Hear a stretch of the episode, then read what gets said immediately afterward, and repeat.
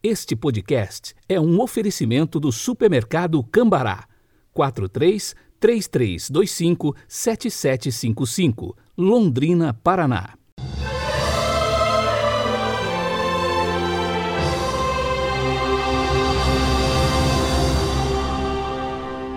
Quarta-feira, 30 de junho de 2021. A cor litúrgica de hoje é o verde. O pensamento é de Santa Teresa Benedita da Cruz. Abre aspas. Quem pertence a Cristo deve viver a vida inteira de Cristo, deve atingir a maturidade de Cristo, deve finalmente abraçar a cruz, encaminhar-se para o Getsemane e para o Gólgota. Fecha aspas.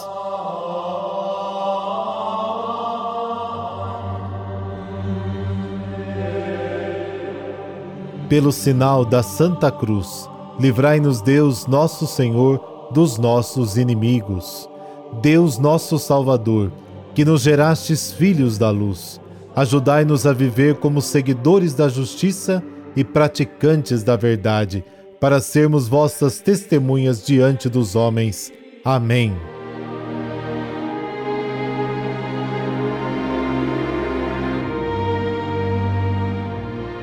Mateus capítulo 8, versículos de 28 a 34. Naquele tempo, quando Jesus chegou à outra margem do lago, na região dos Gadarenos, vieram ao seu encontro dois homens possuídos pelo demônio saindo dos túmulos. Eram tão violentos que ninguém podia passar por aquele caminho. Eles então gritaram: O que tens a ver conosco, filho de Deus? Tu vieste aqui para nos atormentar antes do tempo? Ora, a certa distância deles estava pastando uma grande manada de porcos. Os demônios suplicaram-lhe: Se nos expulsas, manda-nos para a manada de porcos. Jesus disse: Ide. Os demônios saíram e foram para os porcos. E logo toda a manada tirou-se monte abaixo para dentro do mar, afogando-se nas águas. Os homens que guardavam os porcos fugiram indo até a cidade, contaram tudo inclusive o caso dos possuídos pelo demônio. Então a cidade toda saiu ao encontro de Jesus. Quando viram, pediram-lhe que se retirasse da região deles. Palavra da salvação, glória a vós, Senhor.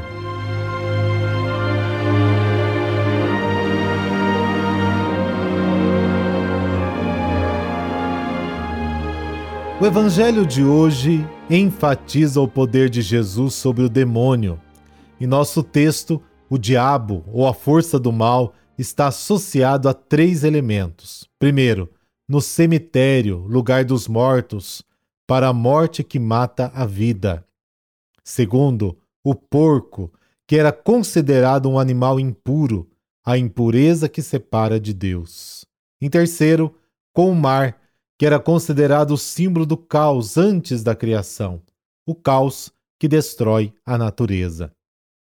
O Evangelho de Marcos, de onde Mateus obtém suas informações, associa a força do mal a um quarto elemento, que é a palavra legião, que é o nome dado aos exércitos do Império Romano, o império que oprimiu e explorou as pessoas.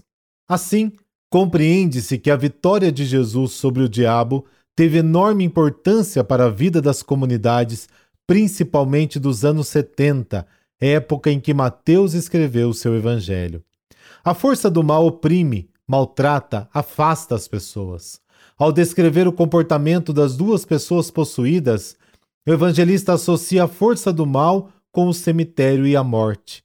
É um poder mortal, sem objetivo, sem direção, descontrolado e destrutivo que assusta a todos. Priva a pessoa de sua própria consciência, autocontrole e autonomia. Diante da simples presença de Jesus, a força do mal se estilhaça e se desintegra. Aqui está a desproporção total. O poder que antes parecia tão forte se desintegra diante de Jesus. Eles clamam: O que temos nós em comum com você, filho de Deus? Você veio antes do tempo para nos atormentar? Eles percebem que estão perdendo poder. O diabo não tem poder sobre os próprios movimentos. Ele só consegue entrar nos porcos com a permissão de Jesus. Uma vez lá dentro, os porcos correm para o mar. Segundo a opinião do povo, o porco era um símbolo de impureza que impedia o ser humano de se relacionar com Deus e de se sentir acolhido por Ele. O mar era símbolo do caos que existia antes da criação e que, segundo a crença da época, continuou a ameaçar a vida. A imagem é muito clara. Com a chegada de Jesus, o poder do mal não tem autonomia, não tem consistência. Quem crê em Jesus já venceu o poder do mal e não deve ter medo. No tempo de Jesus, as palavras diabo ou Satanás eram usadas para indicar o poder do mal que mantinha as pessoas longe do bom caminho. Por exemplo, quando Pedro tentou desviar Jesus, ele é chamado de Satanás por ele. Outras vezes, essas mesmas palavras eram usadas para indicar o poder político do Império Romano, que oprimia e explorava o povo. Por exemplo, no Apocalipse, o Império Romano é identificado com o diabo ou Satanás. Apocalipse capítulo 12.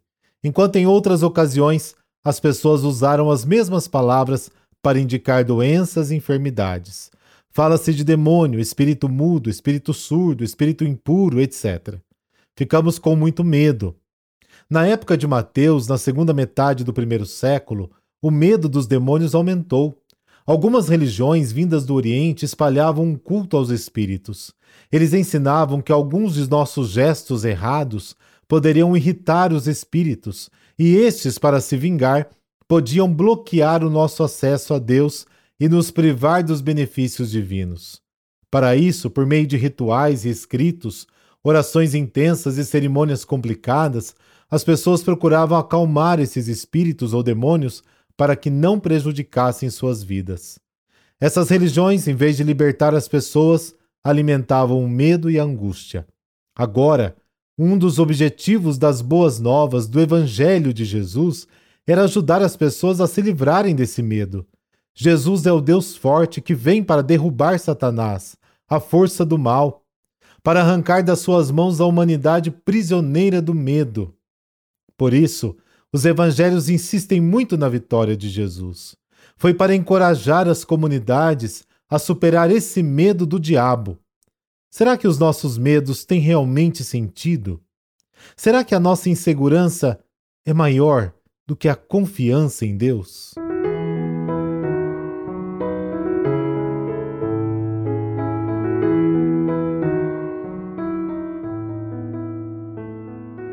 E hoje a igreja celebra os primeiros mártires de Roma.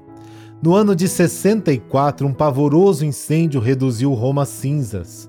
O imperador Nero, considerado imoral e louco por alguns historiadores, se viu acusado de ter sido causador do fogo. Para defender-se, acusou os cristãos, fazendo brotar um ódio dos pagãos contra os seguidores de Cristo. Nero ordenou o massacre de todos eles.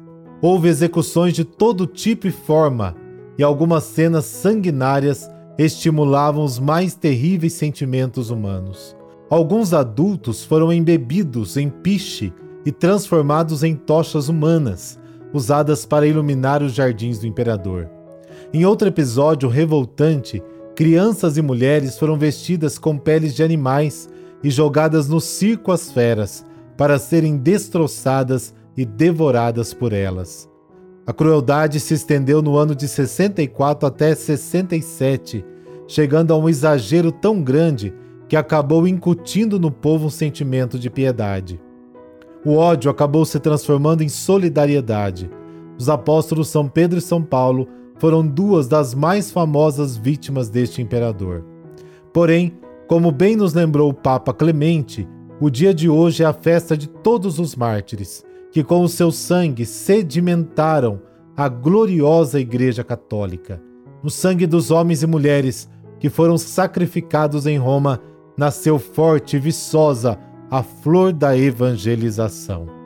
Por intercessão dos primeiros mártires de Roma, dessa bênção de Deus Todo-Poderoso, Pai, Filho, Espírito Santo. Amém. Uma boa quarta-feira para você. Até amanhã.